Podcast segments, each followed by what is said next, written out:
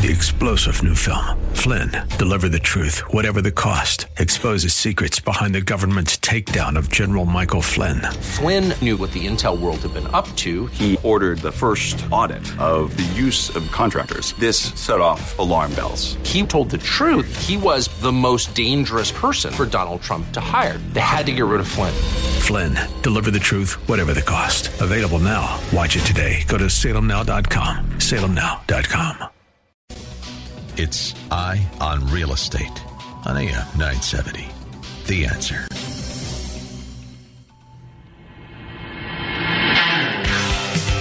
AM 970 presents Eye on Real Estate. This is your premier source for real estate information. From the hot properties in the tri state to the latest in real estate market trends. From mortgage news to answers to all of your real estate questions, you'll be in the know with help from the experts. Call now 866 970 9622. 866 970 9622. Now, here's your host for Eye on Real Estate Douglas Elliman's Vice Chair, Dottie Herman. Morning. Good morning, everyone. I'm Dottie Herman, and you're listening to Eye on Real Estate. And we are the only show on talk radio that is all about real estate and all the millions of things that have to do with real estate, um, which, you know, during this pandemic has really, I mean, real estate was always crazy and wild, and it's always been the American dream. But the pandemic, I just brought it to levels, and I've been in the business a long time, that I have never seen across the country. I mean, real estate is just so on fire, and we have very little inventory across the country. It's kind of pretty much the same all over. So it's a crazy time, a great time to own real estate. And I think being in the pandemic, and I mean, I think we all kind of stayed our house a lot and realized how important it really was. Anyway, um, I want you to always call us. We love to hear from you with your thoughts. So remember, you can always talk to us live or go to our Facebook, Eye on Real Estate, okay, um, or you call us at 866-970-9622. Um, I also always want to thank Citizens Bank because Citizens is the bank that was founded to help citizens like you and me, regular people, not that they don't do big executives, but they do everybody and they give everyone the same amount of time. And, you know, everyone's different. Some people want to walk through it. Okay, but I really think if it's the first time you're buying a home, you really should spend plenty of time before you even start looking with finding out the financing piece of it because that is so important. Um, and they're glad to talk to you any way that's good for you or email, however you like it. Last year, Citizens was the third largest lender in the Northeast, and you can find out information at citizensbank.com or you can call them 24 hours a day, anytime you want, seven days a week at 1 800 922 9999. That's 1 800 922 9999. And we really can't say enough to thank um, citizens for their continued support. Um, we love Ace, and uh, unfortunately, Ace cannot be here because he's traveling. You know, he runs Citizens across the country, so he had to get an early flight. So uh, Steve and I will do our best to help you with your financing questions. Um, but Ace will be back next week. And of course, Stephen Ebert, uh, who specializes in real estate law. And as I told you, whenever you're doing a real estate transaction, you should use a real estate attorney. Just like if you're doing a divorce, unfortunately, you shouldn't use a real estate attorney. You should use a divorce attorney. There's specialties, and it does make a difference. And they are one of the top, biggest law firms that specialize in residential and commercial real estate. Um, Steve is a partner at Cassin and Cassin LLP, and he has offices in Manhattan, okay, Westchester, Dallas, and Phoenix. So it's Steve and I today. How how are you, Stephen? Good morning, Dottie. Good morning, everyone. Um, always good to be here on this nice uh, fall day. Uh, and there's a lot going on in the market, um, and uh, great to be here. I know. I feel like I missed one week, and you know, I, I'm so used to every Saturday that I feel like it's been a long time since I've spoken to anybody, and it's only like a week. Um, I happen to have been at a uh, uh, an affair I had to be at in in in uh, San Diego, California. So uh, I'll tell you a little about that. Uh, but I can tell you that the airlines are fairly busy. Uh, I really uh, was starting to get a flu or something, so I was sick when I was getting to the airport, and uh, the seats were all packed, and I ended up not being able to get on time. There was a woman in front of me, Stephen, you couldn't believe it. She was arguing that her luggage, you know, you pay more for your luggage if it's like overweight, like if you have too much luggage in there. Oh yeah. And it's too heavy. So the woman's fighting not over like all right, I can understand her fighting if it was like three pounds or something, but it was forty pounds overweight. Okay, so she's fighting over that she should be able to not to pay, blah blah blah, and they're entertaining this. And I won't say the airlines, but it's a good airline that I always fly on. And it made me like late for. I mean, uh, by the time they got to me, they said, "Well, uh, you can get on the plane, but your luggage isn't going to get on." And I had an affair to go to for the weekend, so if I had no luggage, well, I couldn't go in jeans. so I said, no, I, I can't. I can't. I, I have to have my luggage. So to make a long story short, I couldn't get on the plane. That's how full it was booked, um, and I missed it. And the only plane I could get that night that was anywhere close to uh, San Diego was Las Vegas. So I went to Las Vegas, took the plane to Las Vegas, and I said, you know what? I'm only going to be here a night. I've never stayed at the Wynn Hotel. I've seen it, but I've never stayed there. Um, so I stayed at the Wynn Hotel, which is, I have to tell you, I've seen it. It's beautiful. And I'm not a fan of Vegas. I mean, I can take two or three days of it. That's about it. But it, it was magnificent. So I, this is, so it was kind of a work trip. I mean, when it was a lot of work. So I stayed at the Wynn Hotel for a day. Then I had to take some other airlines, which I would never go on normally because I I'm afraid it's unsafe. But anyhow, I went on some other airlines to take a trip to take now an airline back to San Diego because otherwise drive I would have had to drive six or seven hours from Vegas. Then I went to the affair, which I missed one day but it, and then after that I went back to Beverly Hills. Um, I drove back from San Diego to Beverly Hills because that's where Douglas Elliman. We opened our first office in Douglas in Douglas Elliman in California in Beverly Hills, and I uh, want to see some of the people that I know there. And uh, their markets like ours, Stephen, crazy. Yeah, I can crazy imagine. Crazy. I mean, there, there's really there's really we're at an interesting point. There is a lot going on. A lot of people who are having both having a chance to really digest where their business is going COVID, also people who realize there's a good balance of inventory. They always want to make sure you have the right kind of inventory. And, you know, there's a little bit of concern over some inflation and rates. And if you're going to make a longer term decision, if you can lock in certain economics, it's a great time. I mean, I, I can't even tell you the rates that I'm seeing for certain clients. Um, it's really phenomenal. And if one of the messages that comes across, I've said it before, but I'll keep on saying it till I'm blue in the face. You live with your monthly payment, not with your purchase price. And personally, I would say, you know, get in if you're looking, even if it's not the perfect property. You know, get it, make your changes later on, but get these incredibly attractive mortgage rates because they really are um, almost in my opinion, like a once in a lifetime time period. Yeah, you're still on the money. Um, Last year when we were we were pretty much I don't think we were on lockdown, but it was the winter and I think the restaurants were open again, but you know, you had to sit outside. And let's face it, in twenty degree weather, uh, maybe some for some people that's fun, but not for me. So I stayed in Florida and um I happened to look at the markets in Palm Beach and, and in uh not that I want to move there, but I just happened to be there and I saw Miami. And can I tell you, Stephen, they're up. Like I know people who bought there last year.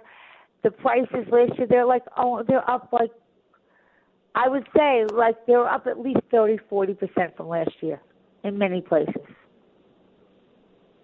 Yeah, I'm not surprised. And you know what? The thing is, there's quality, right? And there are certain fundamentals that drive every business and every industry, and of course, real estate. And the key thing is if you look at those fundamentals, you might have a good day, you might have a bad day. But fundamentally, if the fundamentals are there, that's where the opportunity is.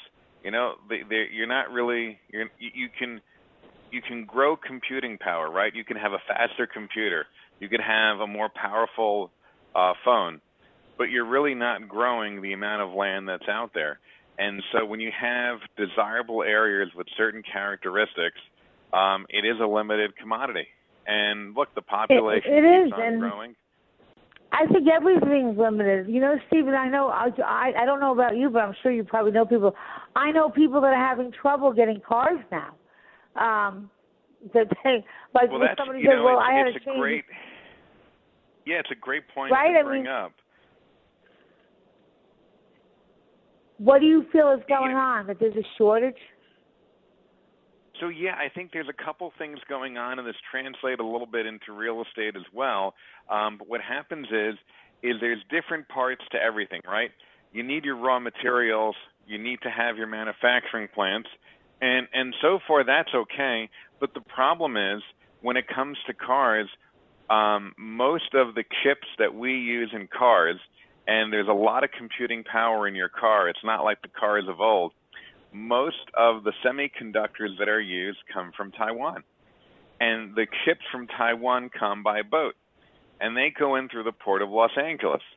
And if you follow what's going on at the port of Los Angeles, since really July 4th to now, the number of ships in the water and the number of ships and the number of days they have to wait to actually dock and unload their cargo has increased tremendously from a couple of days to about three weeks.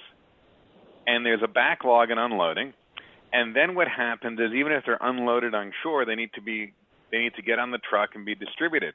And there's also a shortage with drivers because what happened was a number of drivers did retire during uh, COVID and the schools were not operating in the same way and so they couldn't train the new drivers to replace them.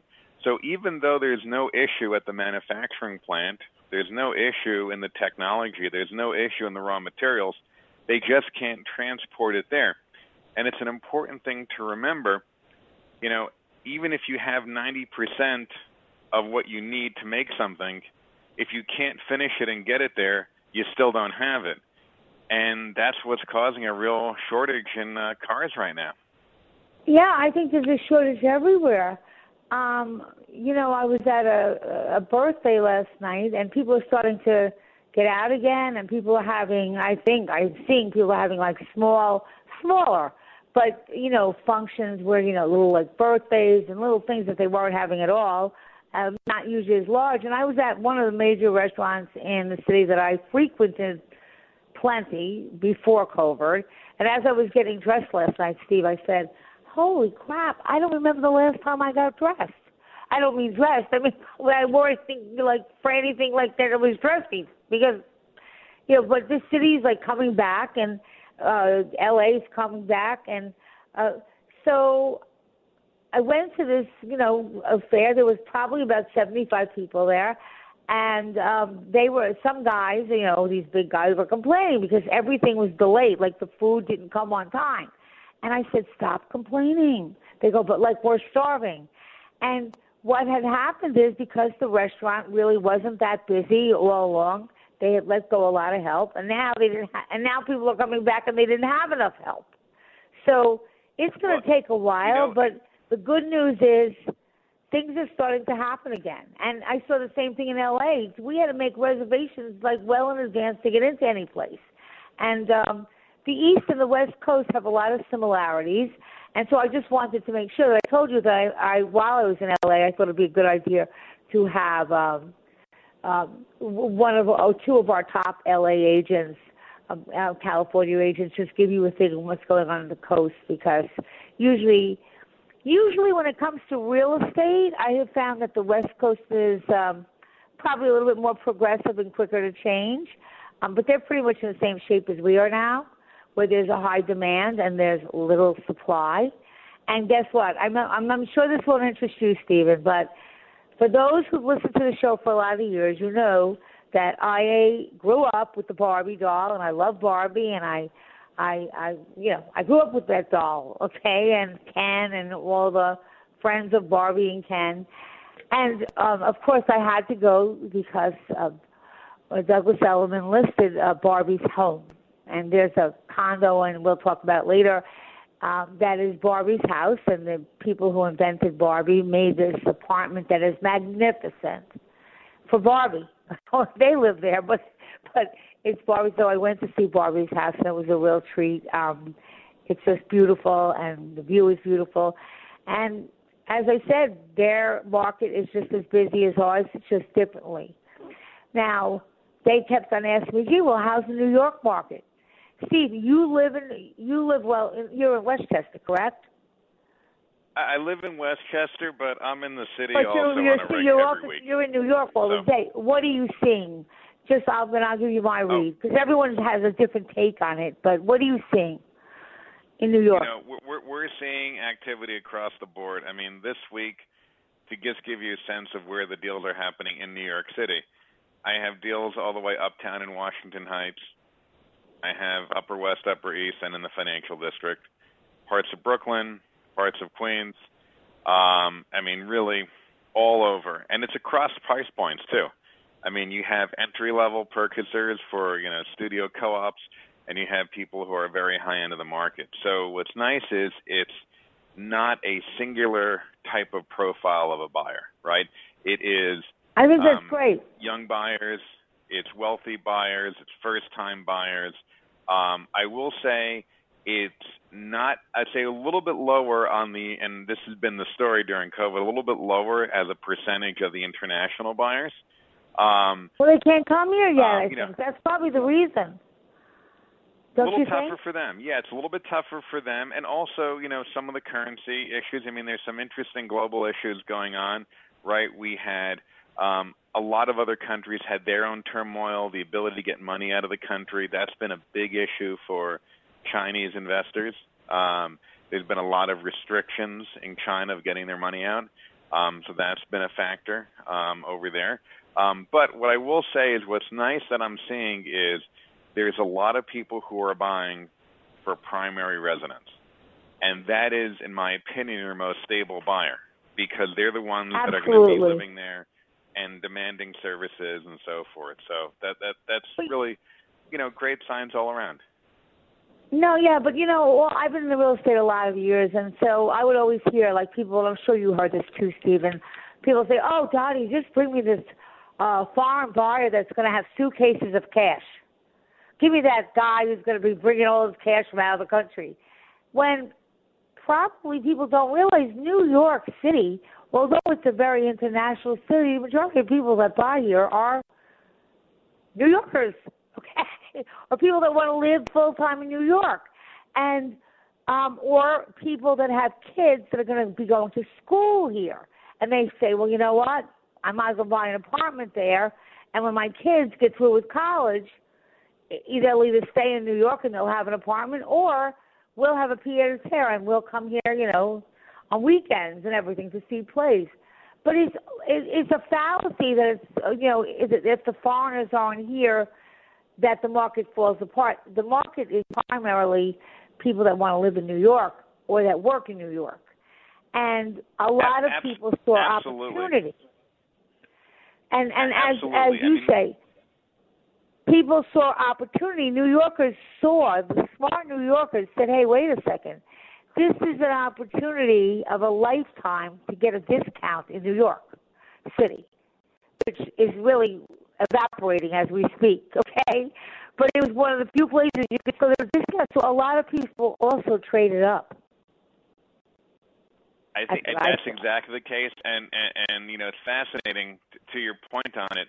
You know the rental market has come back very strong, um, and what's interesting is you see some of the comments, and there's been a number of articles about it of local New Yorkers who got themselves a pretty sweet deal on a rental during COVID, and now all of a sudden that really we've all turned the corner. The rents are going back up to where they were pre-COVID and they're like, "Oh no, I'm gonna, I can't now afford this great place that I got because the rents are going back to where they were." And, and this is what I tell folks: you know, you have a window still. You have a window where, um, you know, prices are still there. I mean, look, there, there's no, there might be a deal, but there's rarely a steal, right? If you're waiting for a steal, you're never going like to find that. it. Um, and but you, you max that with the low mortgage rates, and it's really you know a, a generational lifetime. And to really, I think we have a commercial break. Can we finish that as soon as our come. we have a commercial break, and then I'd love you to finish that thought. We'll be right Absolutely. back. You're listening to on Real Estate. I'm here with Stephen Ebert. I'm Dottie Herman. We'll be right back after this quick break.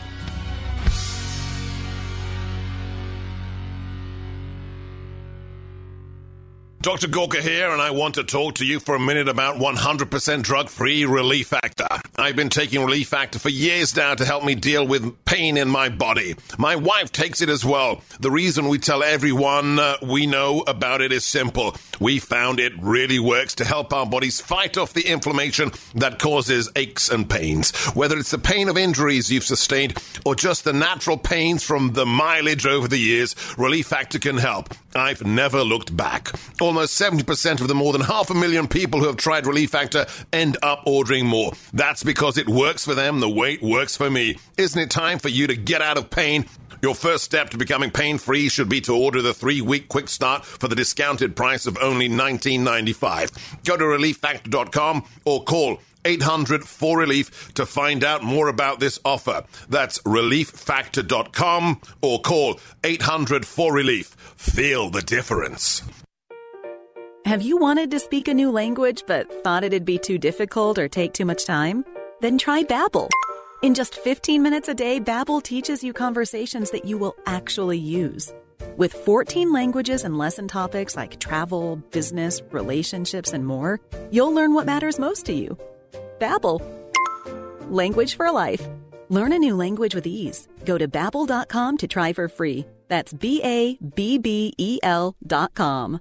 UX designer Peloton Interactive Inc. in New York, New York. Job description Develop and define UX features for web and mobile apps. Design UX features through overall product strategy and roadmap, capturing interactions, edge cases, and the various states of these experiences through user flows, product maps, wireframes, storyboards, and prototypes. Apply an agile approach to design with an emphasis on user testing and rapid iteration. Work with UX researchers to develop test plans and journey maps, user personas, and other artifacts. Understand existing product UX across platforms and ensure new iterations are executed for a cohesive experience. Support overall product and feature vision. Prioritize project pipeline to execute UX design in time with software roadmap. Brainstorm and evolve feature UX with product manager and wider Scrum team. Build out multi-version comps for user testing. Prototype user experiences and work with UX researchers to develop user tests. Prepare versions based on design critique from peers or from user testing and feature response learnings. Capture all states, edge cases, unhappy paths, and path logic for visual UI design and engineering teams to build out. Evaluate, test, and iterate on current core experiences. Work with product management, engineering, and visual UI design to ensure executed work matches UX vision. May telecommute from any location within the U.S. Resume to Christina.ellis at onepeloton.com, job code 49134.00084. Once again, resume to Christina.ellis at onepeloton.com, job code 49134.00084. Listen to us online at am970theanswer.com. Tune in, iHeart, Alexa, or Audacy.com. Born from the tragedy of 9 11, the Tunnel to Towers Foundation has been honoring America's heroes ever since. This year, the foundation is bringing 200 mortgage free homes to Gold Star and fallen first responder families with young children and to our nation's most catastrophically injured veterans and first responders. Frank Siller connected where America was attacked on foot from the Pentagon to Shanksville to downtown Manhattan, where he retraced his brother's footsteps on 9 11. Thanks to your support, Towers of Light returned to the Pentagon and Shanksville memorials again this year. For the first time, our country recognized the people we lost to 9 11 related illness through the foundation ceremony. And another first is planned for Veterans Day. Those lost in the War on Terror are having their names read aloud. Honor our vow to never forget. Donate $11 a month at t2t.org. That's T, the number two, and then T.org. T2T.org.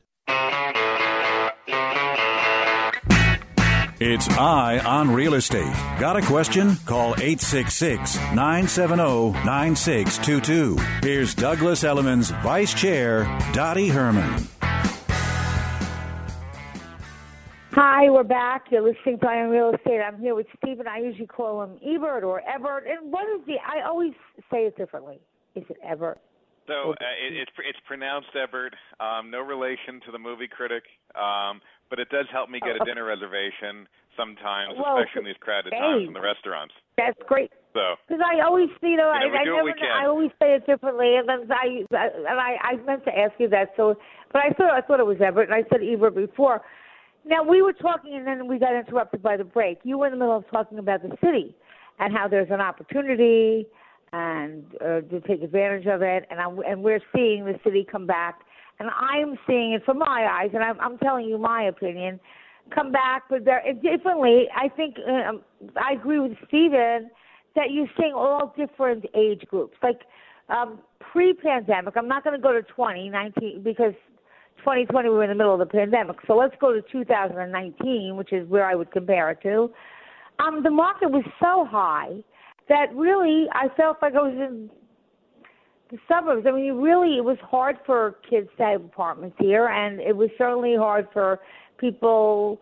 I mean, actually, places like Brooklyn, which now is just as high, but all those places stem from the city being so high. And now I think you know you you have opportunity to get in, not steal it. And I think that Stephen, you make a good point. You know, when people hear a good deal, there's very rarely a deal that you're going to steal something now. I mean, you know, I mean, I, it could happen, but it's not usual. But a good deal and a fair deal, and I think time is running out. Now, Stephen, you were talking before the break, and you were saying the same thing, and now you do a lot of commercial also. And I remember that when I first moved to the city and I started to run Douglas Elliman, I remember that Time Warner, which is, um,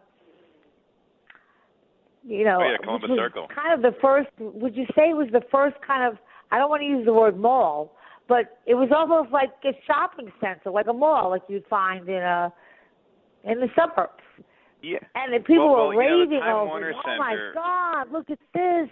I mean, because everything was really before that, boutique stores and things like that. And I thought, I didn't say a word. I just looked and I said, well, it is beautiful, but it reminds me of uh, a mall on Long Island, like a Roosevelt Field or, a, you know, a, mall that you'd see anywhere, or when you go to Dubai. A- Then they did Hudson Yards. And I don't know, what was your first impression of Hudson Yards? And Related did that, and I know what Related does usually successful because uh, they are huge and they're successful. And I went there, and how would you, wouldn't you explain the location of Hudson Yards is a little weird? It, it's a weird location, and I think it will take a little bit of time. I think ultimately it will be a nice success story, but I think it will take a number of years for Well, it to digest. Yeah, but now and, and, and, I, and, and well, and I think and I think what happens is in Manhattan, if you think about it, we've always thought north south. This the island runs very north south, right? You look at the subway lines. You know, if, if you have if you live on the Upper East Side, you're like, oh my gosh, what a big deal to go across Central Park and go to the West Side. Uh, that's a, that's a whole schlep to get there, right? You think up and down. What Hudson Yards is part of a a, a, a part of a thinking and a reimagination of going right left instead of up down. Right? When you think about the Never growth of the of it city. that way. Um That's a good and, point. And so people haven't exactly thought about it that way, and and and they're, and they're it's a very ambitious project. It has residential. Wait, I'm not sure everyone. Stephen, I'm not sure everyone even knows what Hudson Yards is. So just for our audiences, could you give them an overview on what Hudson Yards is? Sure. Hudson Yards, which was built literally on, it was a platform built on top of the rail yards, is a whole major multi block development of office towers, of shopping, of residential condos to buy, residential apartments to rent. Literally a mini city inside of the city. It's totally Yeah, connected. it's totally part of Manhattan. But you could literally, if you had the right situation, you could live, work, eat all within two blocks. Um, and there was a lot there. But I never have to Now, leave. part of it is, I'm sorry. I said you never have to leave. No, you really it's it's it's its own it's its own city. And to me, it is not even it's not just an interesting and wonderful development, but to me, it's an experiment into the future. And, maybe I'm, I'm being a little forward looking on it, But I think this is part of a test and um, of really how we build into the future. We're right now, I believe, at an inflection point where we're tinkering, right? How do we integrate and have smart buildings? How do we have on site energy and water recycling? All these items, it's being tested and worked out, right? This is sort of like early on with cell phones or early on with other technologies. And that's sort of where we are in real estate right now. And we're going to be seeing real evolution in how we build buildings and how we build areas continue to come over the next few years because there's a lot of technology integration, even smarter buildings making sense, right? It always happens when you have a new technology. You have all these features that are to thrown out at you, and you're like, that's interesting. Oh, that's not really that practical, right? And then all of a sudden, it gets toned back into a real practical use. And I, I think we're yeah, going to see more of a vertical also look in a building. You know, we've had some of these already. Yeah, well, condo look, hotels. New York is a vertical city. I mean, it's not it's big as far as width, but when you you see everything is timing. Hudson Yards opened kind of right before the pandemic, but to show you the people's belief in the city, as Stephen was saying, KKR bought a majority stake in Hudson Yards. They have an observation deck, and if you ever get a chance and have something, you know, especially you know the holidays are coming, it's a great place to go and visit. There's a um, an observation deck that reaches over a thousand feet, and it's the tallest in the Western Hemisphere. It opened in March of 2020, and obviously we were in the middle of the pandemic, so you know it was kind of time-wise not good. But for two days before the city shut down to curb this, you know, when we shut down. Um, but it is something to see. And New York Times reported the tickets start at thirty-six dollars um, for an adult, and uh, for children, I think thirty or something of that nature and it, it, people bought a stake in that, and they bought office condos in 30 Hudson Yards. I'm seeing Hudson Yards, which kind of got delayed because it opened right around the pandemic, really starting to get busy. And that is, as Steve said, which I never really thought about, but I think you make a good point. Kind of experiment because it's not only a mall with beautiful stores and there's restaurants and you know, I mean, like fine restaurants and fine dining, and then there are, are like little cafes with wine and cheese that you can drink in, and um, there's just everything to do, and it's kind of a destination. Would you call it like a destination? Oh, I think so. I think it's really one of those areas, and I, think when you come back, and, I'm going to put a little bit of a marker down on this when you come back and, look back historically at Hudson Yards in five, ten, fifteen years from now, and I think where it will even go further and how people view it, it, it will it will really be you know even more something because it's going it's really just at the beginnings of its evolution, and it did get a little bit tripped up with COVID and so forth. I think that really slowed the momentum on it. But again, you don't make a long-term decision on a short-term problem. COVID is a short-term problem and fundamentally, um, you know, it's a really fascinating thing that they put together there. And um, yes, and if you look at related, um, you know, I have no uh, monetary advantage to to push them, but I think they're one of the best, best, and biggest companies that can talk about when it comes to construction and and and, and vision and um, changing the way. I mean, they change where. I mean, I live, you know, um, with Hudson, with with the you know when they did their first center in Time Warner, that really that area every I was new to the city, like I was new to live in the city. Of course I've always gone to the city, but people said, Why would you live there? Why would you live there? There's no schools there because a lot of the city uh prices are based on how close a school is. Um and you know it's just tour and now it's really like a place that you know it's like a neighborhood again it's it's not just tourists and a lot of the people who are empty nesters who maybe kids got done with school moved there, and a lot of people have second homes there. It's just kind of thriving, and I really think that you know Related did that first project, and I think Hudson Yards is a second to that. And I think that hopefully for the next couple of weeks, I hope that because sometimes I think we get too advanced. I would like Steve and myself and Ace to really um, the next couple of weeks. Just focus in on buying and selling, whether it be um, residential or commercial, because there's so much of it going on, and you have to be quick. And I really think you kind of have to know what you're doing. Um, and as far as you're in Westchester, the Westchester market reports came out, and of course, uh, the number of sales in Westchester, Stephen, surged the highest level in four decades. Yeah, it's great. I know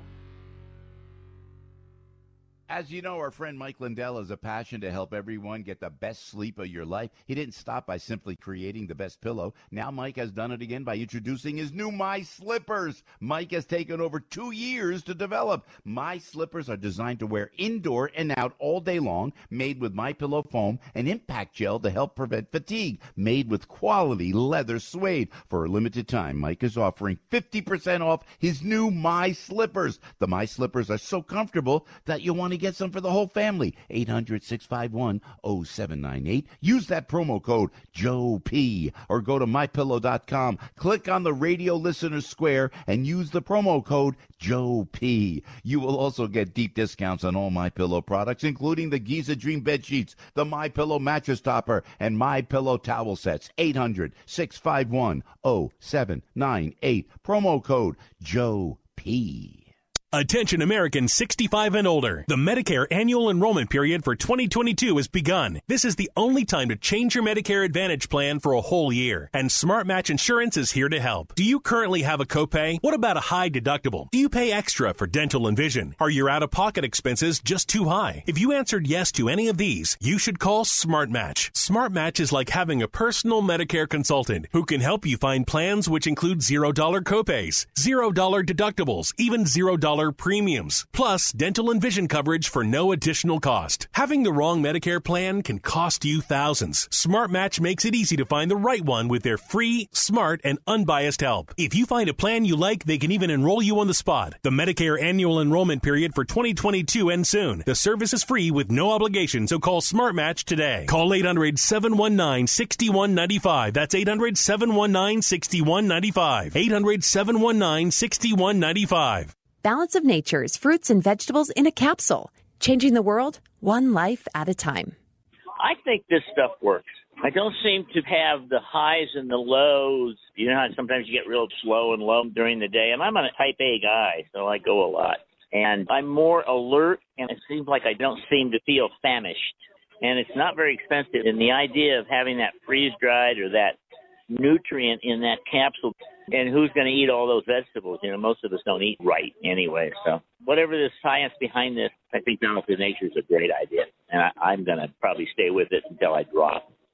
Get a wide variety of all your daily recommended servings of whole fruits and vegetables without having to leave your home. Right now, Balance of Nature is offering free shipping and 35% off on any new preferred order. Call 1 800 246 8751 or go to balanceofnature.com and use discount code The Answer. Listen to us online at am970theanswer.com. Tune in, iHeart, Alexa, or Audacy.com. Well, if the last two weeks are any indication, we are in for a treat this Saturday night. We were at Penn State, Iowa a couple weeks ago. Rocky Top for a thriller between Ole Miss and Tennessee last week, and now headed back to the Lone Star State. And watching Shane Beamer bring his Gamecocks into town, coming off their first SEC win to College Station up against Texas A&M, and still the only team that has beaten Alabama this year. Join us for it this Saturday at 7:30 on your home for college football Saturday night on AM 970. The Answer.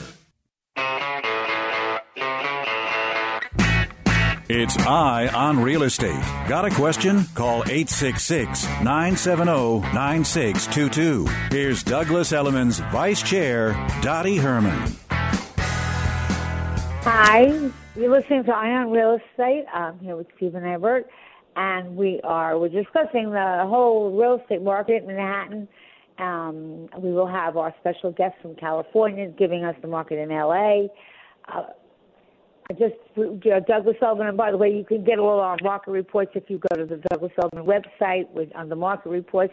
But um, we just got Westchester in, which um, I just said to Stephen. Uh, Stephen lives in Westchester. The number of sales surged to the highest level in the late last four decades. And the pace of the market was the fastest ever on record, and the market share bidding wars rose to new records. So Westchester is on fire, and for those of you who are in Putnam, um, all price indicators rose year over year, so that went up. Um, it set new records for the second straight quarter. Uh, the number of sales rose annually for five quarters straight. Dutchess County, pretty much same thing. Median prices rose to new records. I really am. I can give you every county, and they're all the same. Fairfield County, uh, median price rose annually to its second highest on record and surged from the same period two years ago.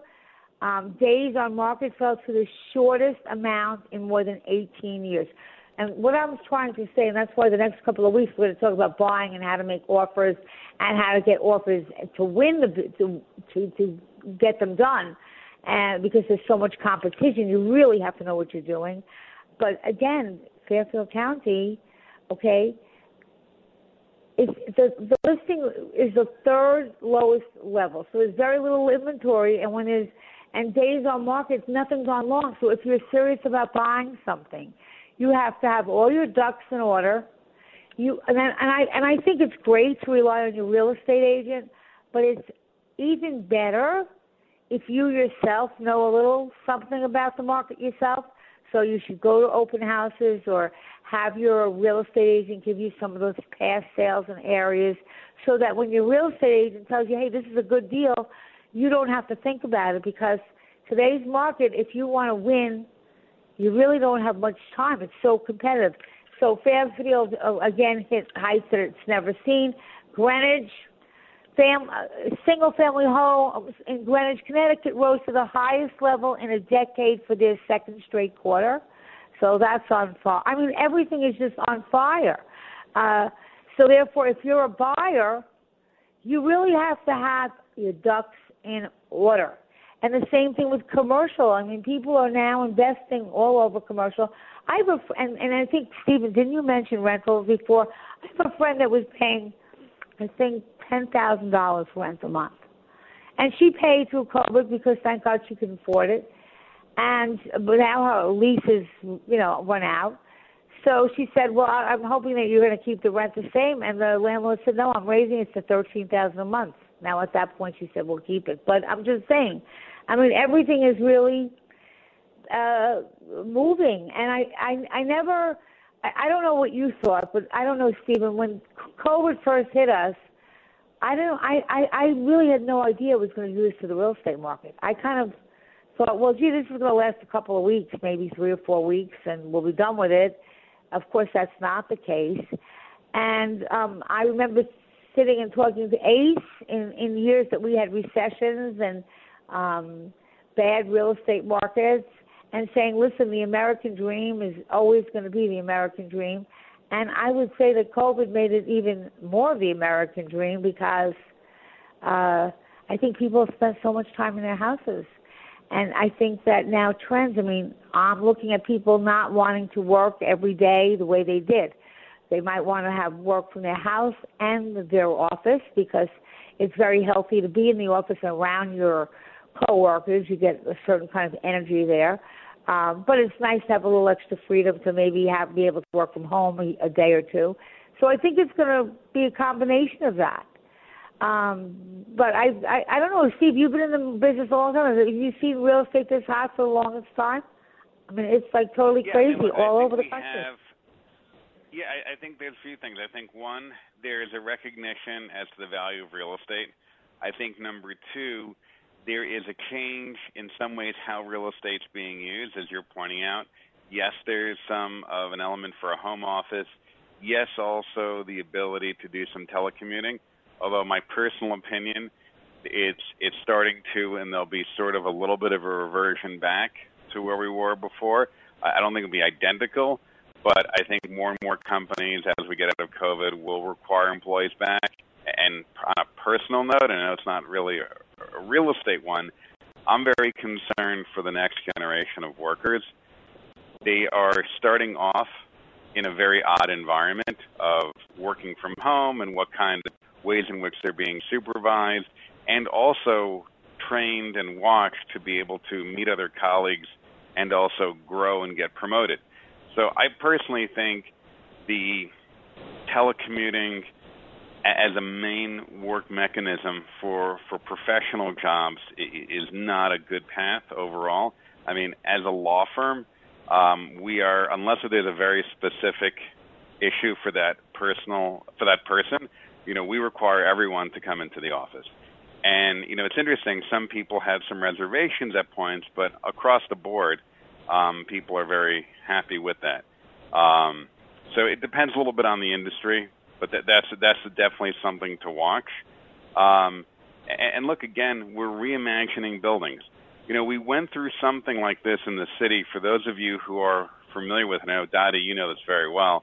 Um, under the Ed Koch administration, there was a lot mm. of warehouse space that was really obsolete that was converted really into artist lofts. We have these what we call the loft laws, allowing former commercial to really be artist residence um, or hybrid studio work live places, or, or just regular apartments depending upon the building. And I think we're going through another one of these moments where we're sort of reimagining space in a new way and retooling buildings. So right? We're seeing data centers, we're seeing last mile distribution centers, right? One of the stories that we see is, you know, companies like Amazon taking over unsuccessful Absolutely. malls where maybe there was an old Sears for distribution. So we're at a very interesting point, and, and real estate's critical to that conversation. Right, and just it's just for just for so information's sake, you know, New York City the average discount or the change in price from the first list, like from what it's listed to actually what it's sold for, was only 5%, which was really nothing. And there were 41 contracts signed last week in Manhattan at 4 million and above. Now, in one week in Manhattan, there was 41 contracts that's on, on listings that were over 4 million. So you know that people that have money are believing in it. Luxury condos accounted for 34 of last week's high-end deals. So 34 of the 41 that were over 4 million were luxurious luxury condos. Um, and collectively, that was worth 328.8 million. And uh, the most expensive deal went for 32 million um, and change by Robert A. Stern, a 25 unit building on the, you know, East Side. And I could go on with all these expensive properties. Not that I think the majority of us can afford them, but the fact that when you look at a market, any market for that matter, and you see people are spending money like that on, then you know it's a very good indication that they believe in the in the area. People just don't spend millions and millions and millions and millions of that. Um, and I can tell you when you see that, you know, because there was a lot of controversy. Will Manhattan come back? Is it not going to come back? Is this that? And of course, you know, no one no one knows the future 100%. But I always said put my money on Manhattan. Um, Manhattan homes recorded their busiest third quarter in the last three decades. Okay, so in 30 years, in the last three decades, condos widely dominated the sales, but it was the busiest third quarter in three decades. Now that, to me, is an amazing number. And if you go back in some of our shows, people were like, you know, even, you know, nobody knew. Everyone's like, will it come back? Will it won't? Or, you know, and I said, well, look at 9/11, you know, and after we had, and what what about uh, Hurricane Sandy, when you know it was kind of wiped out. I mean, it always came back. It's very resilient, and um, I think it's going to come back a little bit edgier and a little bit younger, which I think is a good thing. Um, but boy, is it busy. You talk to anybody in Manhattan, and it's busy, but it's like busy all over the country. Uh, so if you're looking to buy in Manhattan, and I, I please, Stephen, add in. Uh, because a lot of people left during the pandemic. They're returning to their offices to reopen and you know, schools, you know, people are in school again. And if you, you know, you don't want to miss out. So my tips on buying in Manhattan and probably any place is kind of, if you can, know what you want. Like, you know, don't be all over the map trying to look at a million different things. Kind of hone into an area too that you want, um, and using a broker that it will simplify and speed up your search. Um, be the first in the door. So, you know, there's not a lot of inventory. So if your broker calls you up and says, "Look, something came out. It just came out. It's what you're asking for," or there was a price drop on something that you looked at that might have not been affordable for you, don't wait. And therefore, that's all about knowing what you want so that you can act quickly. Uh, it's worth the time, and it's worth the time. It's work, but it's worth the time to, if a broker says something just came out, to get in your car, however you're getting there, and go see it immediately. Uh, things don't last. Inventory, you know, be the first at the door. I think you should be prepared as a buyer.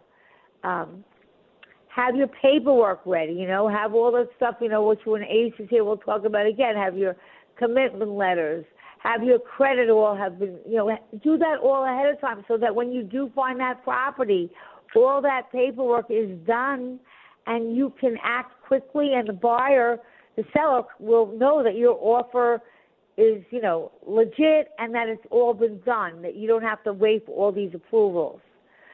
Um, if you're renting, also get letters of reference, you know, you know, get your letters. Um, are they asking for vaccination things, or do you know about anything? I don't know. Somebody well, said that. I'm not they sure. They are, but I, I, if I can, before we get to that, I want to make one comment on things, and, and, and I agree with everything that you're saying, Dottie. But I also would be remiss because election day is coming up, and regardless of whoever one supports, one really needs to bring into the conversation uh, of, of best interests and future for the city. And I know one of the conversations that are out to is, is livability in the city. And, and New York City is truly an amazing city. And blessed to have be from New York and, and to be working in New York. Um, but what's so important, and for all the citizens, regardless of who you support, to really hold the politicians accountable, to really manage the city well, and to make sure that things are uh, really running appropriately. Because that, I think, is a critical piece that has not always.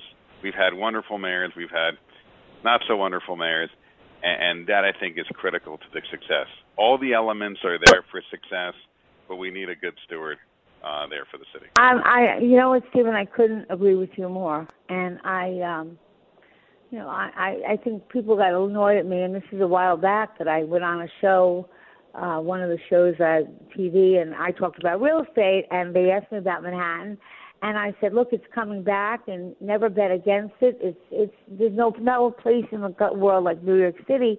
However, you guys, whatever your preference is, you need to go vote you need to have a say in the city because if the city and the infrastructure, if the roads are a mess, if it's not safe, if they don't collect garbage. So there was a time in the city that I came back and I'm like, oh my God, the mayor cut the garbage and it's like instead of every two days, it's three days and it was piled up all over.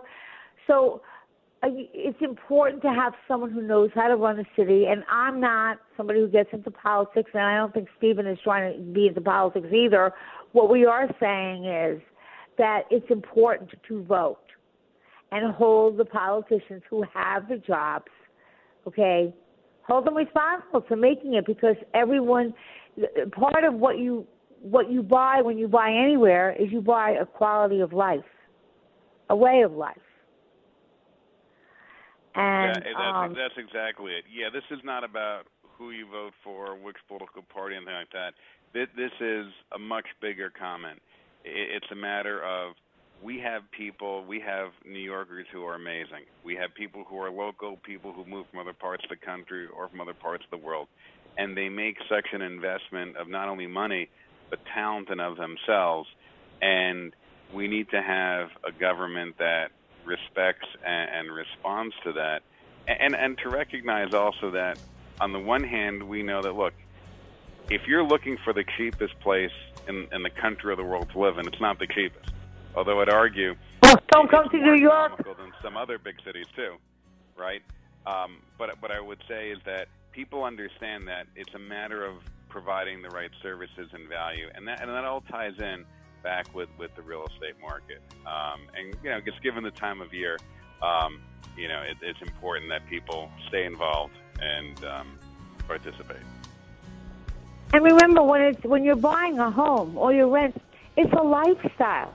It's not only the actual structure; it's a lifestyle. So you're buying into, you know, the safety, the convenience to transportation, um, the social life. I mean, it's it's a lot of different things.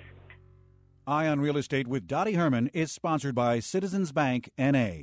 It's Eye on Real Estate on AM 970. The answer.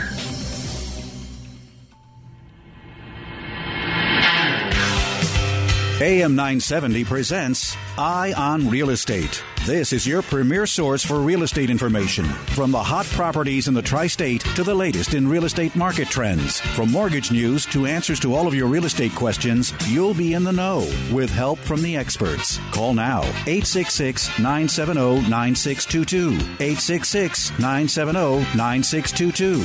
Now, here's your host for Eye on Real Estate, Douglas Elliman's Vice Chair, Dottie Herman. We're back. And uh, by the way, uh, we have an abbreviated show today, which I forgot to mention. So the show is only on until 11:30. So if you have any questions, you'll have to get them in now. Um, but I'm I'm I'm thrilled to announce. As I said, I just came back from Beverly Hills, and um, I was instrumental in opening our first office there. And I, I can't remember how many years. And I am I'm so lucky to have.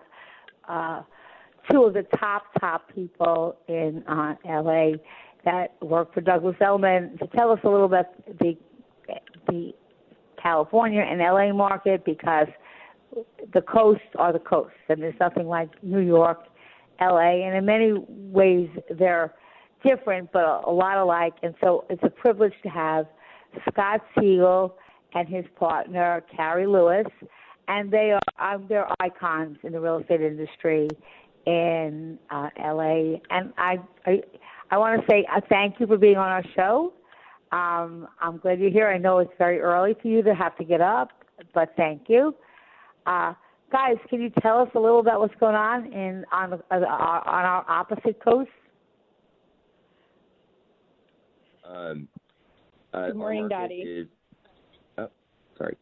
Uh, our market's insane right now. Um, Carrie and I uh, were going through some of the numbers this morning, um, and uh, everything. It, it looks like a lot of things volume-wise it just doubled um, as far as like dollars and cents, and it's up, you know, 30 to 50 percent unit-wise too. So um, in a- almost every area that we deal in.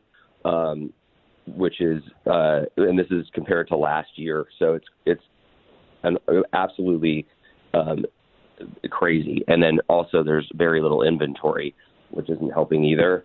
And when there is inventory and it's any good, it goes out with you know two, five, ten offers on it. It's been um, challenging if you represent buyers. It's it's it's pretty hard right now, but um, we're we're doing Well- we're doing a lot of business.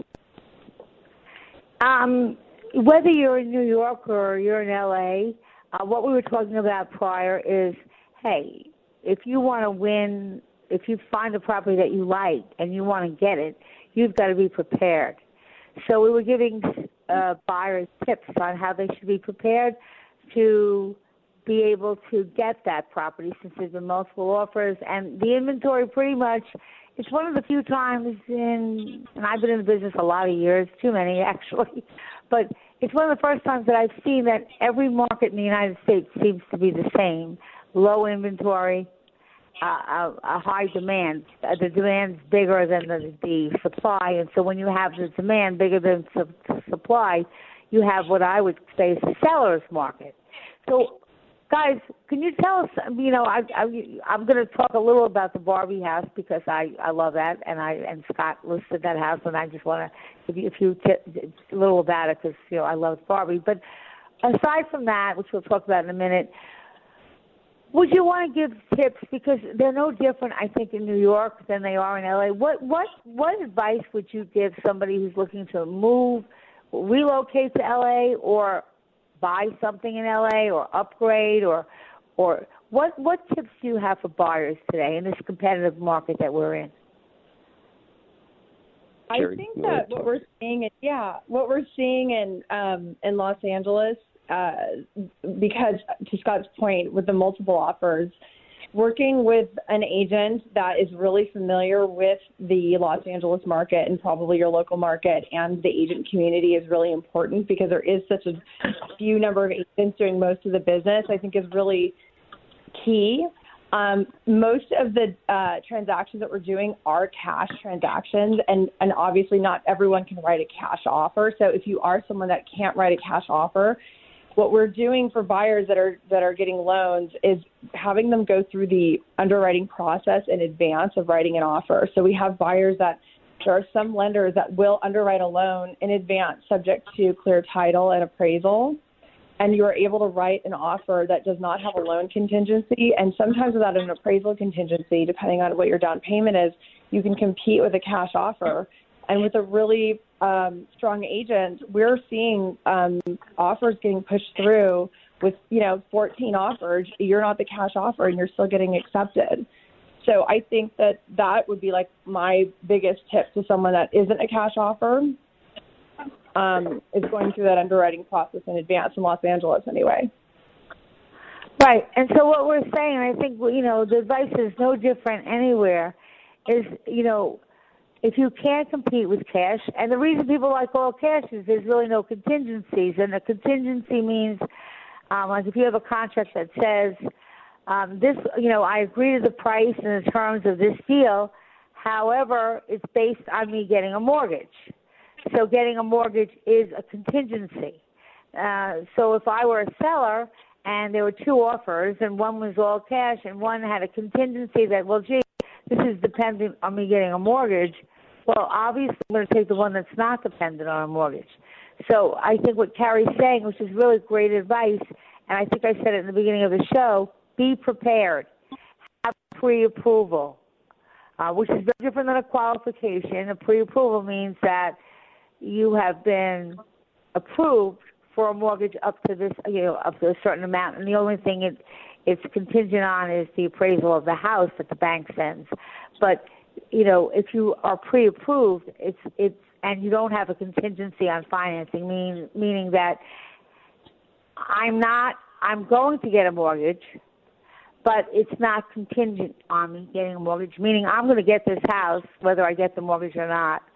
And if you have a pre-approval, obviously you have the the the assurance that the bank has approved you of that amount of money. So that's really a really smart thing to do before you even make an offer because, as I said, it's competitive. It's so competitive.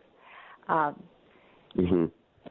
Are you seeing, guys? Are you seeing what we're seeing in New York, like all different ages? Are you seeing, uh, like, just the whole the market at every level, or are you're seeing um, people trading up? What are you What are you seeing as far as who's buying?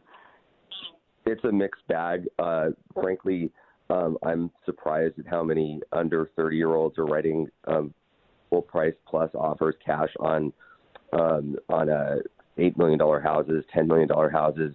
It's it's um, it's pretty amazing, and and they're buying them and they're closing, and sometimes. Can you speak a little louder? I'm, I'm just having a hard time hearing.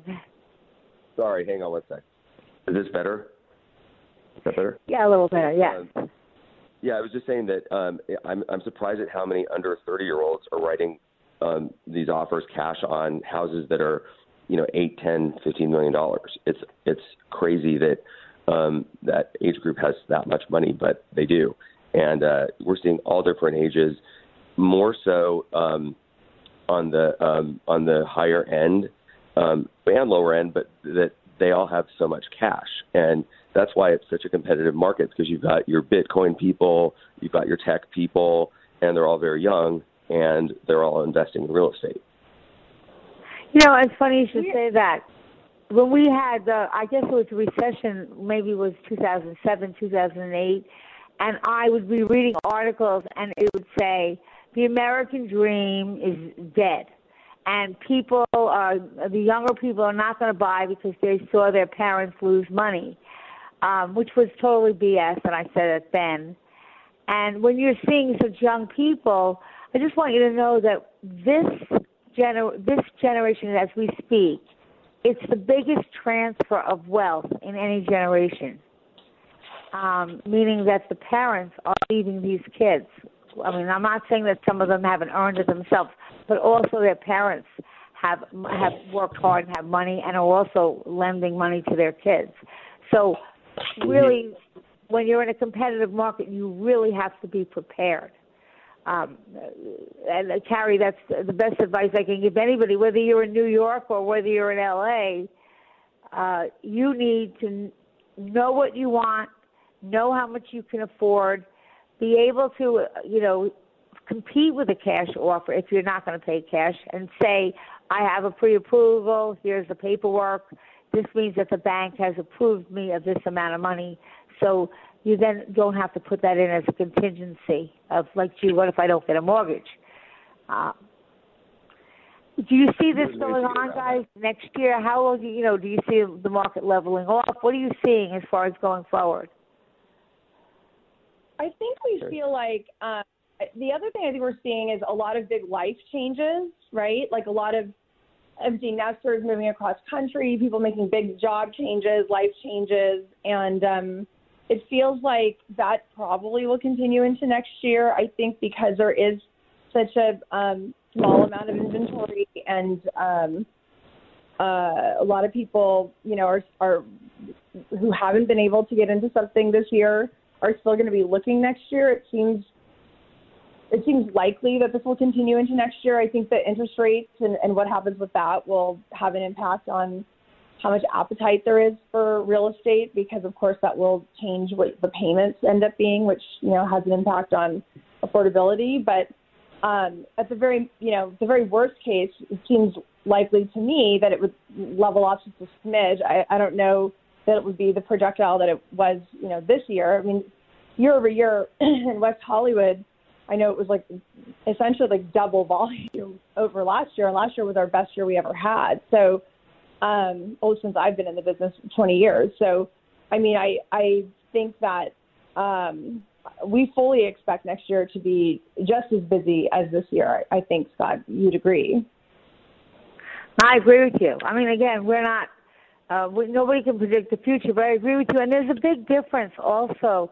If you go back to um, 2007 um, or 2008, I'm trying to remember what year that we had that recession. People were buying no money down. Um, so if the market dropped a little bit, you know, they they had completely financed everything, and now you're seeing people have, you know, either all cash or they put a decent down payment. The banks aren't just taking anybody. Like 2007, you could get a mortgage. They would say, well, how you could. It was called stated income. They'd say, well, how much do you make? And you could make up any number you wanted and as long as your credit was good, they approved you for a mortgage. So the houses mm-hmm. didn't have as much equity. Now, when people are buying, there's they're putting a lot lot of money down, so they have equity in a property, and you know that can withstand a small drop. But I'm with you. I see it continuing. Um, I see the demand for housing continuing. And do you really think that COVID had any? Do you think COVID had any any uh, play in that? Do you think that that mm-hmm. this booming market. I mean, it was. Let's go back to 2019, pre-COVID. Um, do you think that COVID made people even want homes more, or they were in their own home for a long time and they couldn't get out, and they said, "Hey, you know what? It's time for a bigger home, or let me try to trade up." What do you think COVID played an important, uh, any part in that in, in the demands that we we see all over the country? Absolutely. Yeah, I really do. Uh, yeah. Yeah, hundred percent. It it was. You do when when we when we were in 2019, and um, I'm not hearing you, so I, I I don't know if yes, that's better. You can't hear me. Is that yes, better? now I can. Sorry about that. Um, when in 2019, the market was pretty much on fire, and then when um, the pandemic happened, uh, it paused for a minute, and we were all kind of, uh, you know, panicking because we just thought the market came to a complete halt for a couple months, and then all of a sudden, everybody started to kind of reassess their needs, realizing that you know this is going to be going on for a while. So people needed more space. People needed um, people wanted to get out of LA or whatever city they're in. People wanted to um, needed change. People were spending a lot more time at home, so there was a lot more um, people having families, and you know, it, there were so many different reasons why people needed to change their living situation. So um, it got increasingly busy, and then just basically is now spinning out of control in a good way. It's just, it's it's because there's so much so your needs change completely when you're when the world situation changes completely. So um, that's what we're finding. I think. Gary, you agree? Yeah, no, I, I we're seeing that across the country. I, I we're just seeing that the demand for homes, and I, you, you know, I always believed in the American dream, and I think that, you know, home ownership was always important to people. It's the American dream. Um, I think COVID kind of gave people, well, they had time to be in their homes for so long, and so they saw a fall, so they said, let me take the trade up. And if you obviously bought during COVID, the prices were down, but now, um, I don't know about you. New York's still a little off from the peak, which was 2019. Um, is is is is is LA Beverly Hills back to 2019 levels? Oh, we're well above that at this point. We're we're well above. Yes, 2019. definitely. I mean, yeah, but I mean, I would still say LA. I mean, LA is, you know, comparatively, I think from a world perspective, still a value because you can get still buy land here. You know, if you're comparing what you can buy for two or three or eight or ten or twenty million dollars here, you can still get a piece of a good piece of land in a you know really great location with world class restaurants and hotels and a view and a beach and you know weather and all of it, you know, right within 20 minutes of, of where you are. So, I mean, even though the prices are, are considerably higher than where they were a couple of years ago, I still think that that LA is, is in some respects undervalued from a world perspective. And, and it's interesting to see kind of where this will go over the next five years. Oh, I I I think up. I you know, and again, uh, you know, the, I always try to tell people the difference between the stock market and real estate, and there's a big difference. Very rarely, I mean, a stock you could buy a stock today at X amount of money, and the next day it could be worth half of that amount. Real estate doesn't operate that way. I mean, you're not going to find that the next day your your investment is half, um, unless there was some world catastrophe or something like that. So I, I think that, and plus, the millennials are the largest population we have now. And the millennials and yours and and and um, and the generation after that um, believe in home ownership, want to buy, and don't want to wait. And and again, we won't have time today because we have an abbreviated show. But what you said, Terry, is so true. Uh, we will talk about it on another show. That sometimes it's easier to or cheaper to buy land and then build, uh, which you can also do. But I think that the LA market is on fire, and it's, uh, you know, I, I don't. You're not discounted at all anymore. I mean, New York still you could still get deals a little bit under what you could in 2019. I don't, I don't see that in LA, but I just see a vibrant market.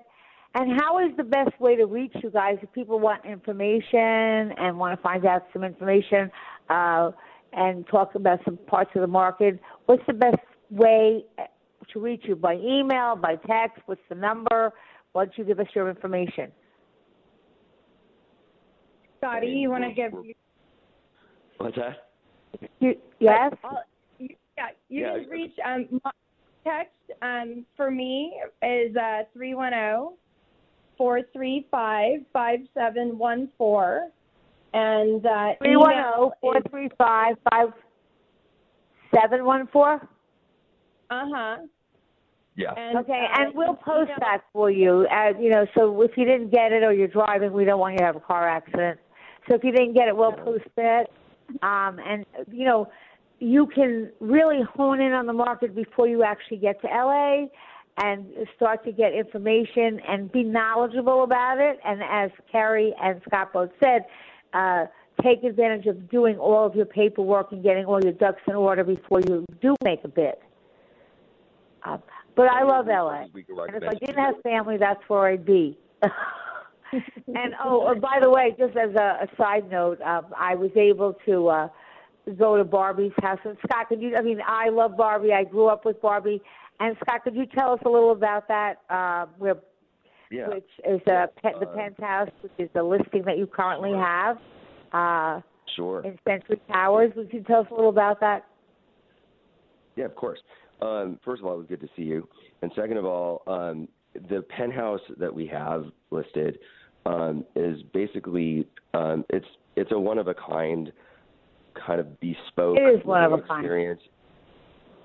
The, what, what, All I didn't- can tell you is, oh, okay, because uh, it's hard to explain. The views are fabulous. I mean, you can just.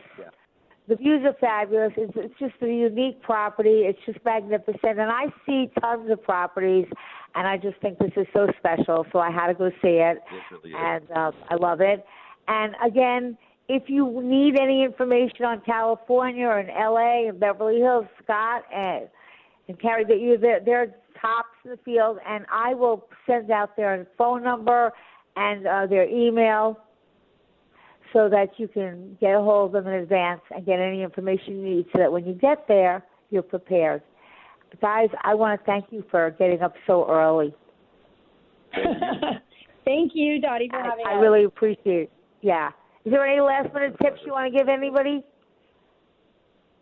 Uh, Um, hurry up before there's nothing left. LA. yeah, come They're down. laughing because they, they do this in their sleep.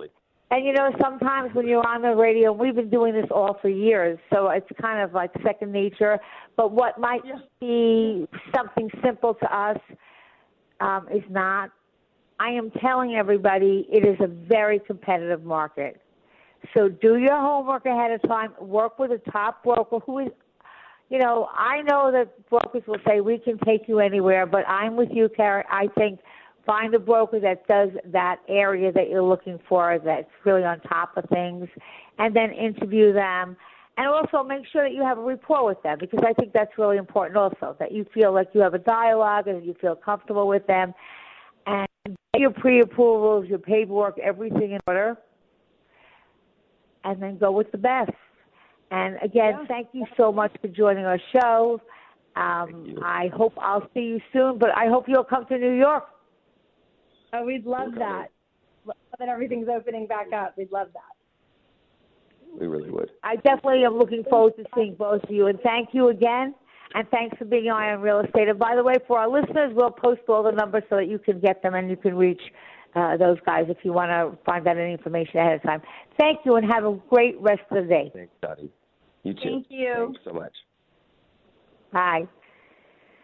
I'm telling you, I was there, and I, I just, uh, I love LA. I think it's uh, just a great place, and um, I, of course, wherever I go, I look at real estate because I love real estate, and I'm always interested in it. And they're experiencing what everybody's experiencing: low inventory, uh, prices are high, low inventory, a lot of competition. And again, when there's competition, you've got to be on the money. You've got to be prepared. You should know your market and have all your paperwork. And that's really what I want to focus on um, for the next couple of weeks because what I think some people think is just everyone knows is what are the steps? You know, when you when you're looking at property and you have honed in on, on an area and you then find a property that you like, the first thing you're going to do is what? Make an offer. Okay, so you're going to go through your broker and you're going to make an offer on the house. Um, now, Stephen, in different states they do it differently. You know, I found that in Long Island and and some of the other states they they kind of do a binder and they sign some early agreement. In New York, they de- definitely don't do that as much. They just go to contract. What would you suggest that they do immediately when they when somebody puts an offer for the house? Um, and they make an offer, and let's say their offer is accepted. You have got So, to have your that attorney a, already. That's, an, that's a terrific question. Unfortunately, with the shortened show, we're just running into the end of our time. But I think that is a great way to start next week because you know real estate. Would you would you cover that? You know, could we cover that next week, Stephen, on what to do, how, how to pick that attorney ahead yeah, of time? Absolutely. Yeah, and we'll deal Because that next that is week. so important. Have a wonderful week. Have a wonderful week, and we're signing off on Eye on Real Estate. We'll be back next week with our full two hours. Have a great weekend.